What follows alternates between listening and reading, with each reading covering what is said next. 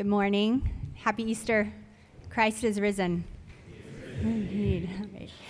So, for those who don't know me, as Brandon said, my name is Kim Swanson. My husband, Chris, and I have two daughters Emma, who is eight and a half, and Clara, who is six and a half. And for those of you with children, the half is very important, you know. I have the privilege this morning of sharing with you the story of how Jesus ha- has changed and continues to change my life through the power of his gospel. I grew up in a non religious, somewhat agnostic home where I knew little of church or the Christian faith. Throughout junior high and high school, my life revolved around academics, dance, and relationships, especially with boys. I am by nature a performer, a perfectionist, a people pleaser, and an overachiever. I was valedictorian on my way to becoming a professional ballerina and always had a boyfriend in my life. But the last two years of high school, my world started falling apart. After a dozen years of training for a career as a professional dancer, my dream died because of a problem with my feet.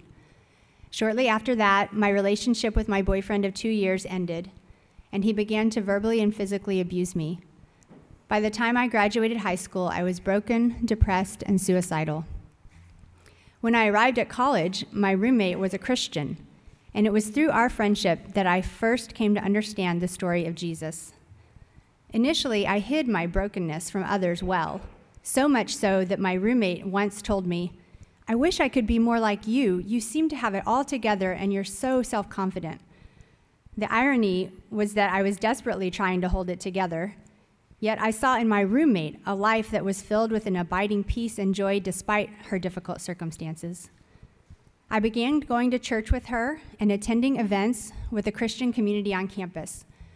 I was attracted to the genuine love they had for each other and the relationship they had with God.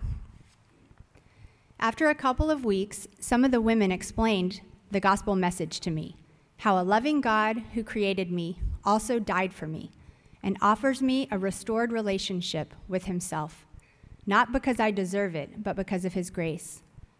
I had never heard this before, but somehow it rang true. And there was a sense that this Jesus was the only one who could fill the brokenness and longing in my life. That day, I decided to place my trust in Him and enter into relationship with God. Almost right away, certain things began to change. The depression and despair I had felt began to be replaced with a deep, abiding joy. I experienced healing and the ability to forgive the one who had abused me. And I started to have a sense of meaning and purpose that other things had never been able to give me. But other changes in my life were and are longer in coming.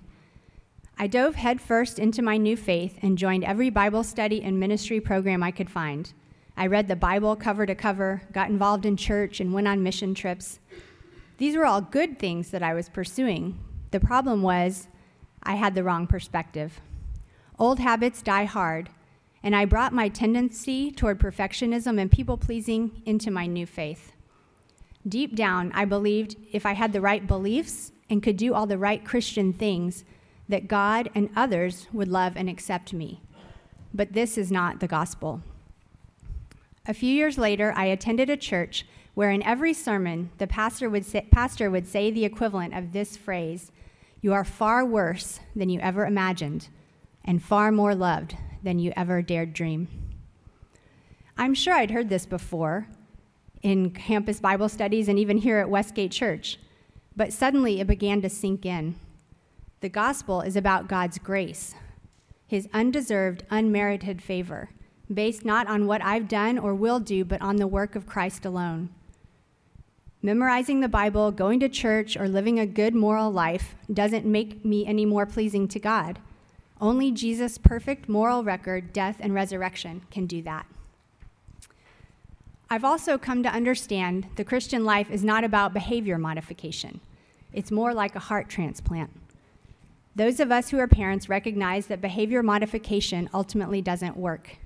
Just trying to control our kids' behavior doesn't actually transform the motivations of their hearts. I can't change by my own power or effort, but God, by His grace, can replace my selfish desires and the idols of my heart with a longing for Himself. As I learn more about God and His holiness and righteousness, I understand more fully the depths of my own sin by contrast. And at the same time, I recognize the abundance of His grace and kindness toward me when I fail. Like a diamond against a dark cloth, the beauty of Christ and His grace shine brilliantly against the backdrop of my sin and brokenness. I also believe there are global cosmic implications for this. The sin and brokenness in the world are immense. Friends and relatives who are sick and dying, wars and poverty, opiate addiction, natural disasters, sex trafficking, racism, injustice, just to name a few. And yet, God's love and grace abounds for his whole creation, and he is committed to its renewal and redemption as well. 28 years ago, or 28 years after I first made a decision to follow Christ, I can still struggle with being a perfectionist and a people pleaser. I get anxious and frustrated and impatient when things don't go according to my plan, when my kids aren't behaving the way I want them to, when my house is a mess, when I'm running late and I can't find my keys, when my body gets easily tired or sick, when people disappoint me. I can waste too much time worrying about what others think of me and how I come across to them and I can feel overwhelmed with the weight of the suffering and injustice in the world around me. But I am finding God's grace is sufficient for these things. The word gospel means good news. It is the good news of God's grace and kindness toward us in Jesus that brings true transformation to my own life and hope for the world around me. The gospel is good news to me because God, through Jesus, has defeated the power of sin and death. It is good news to me because God has given me a new heart so that I might seek life in Him instead of in the things that I can accomplish or in what other people think of me.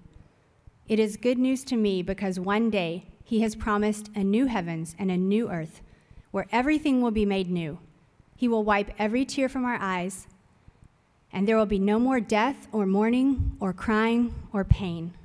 And all of this is made possible because of Easter.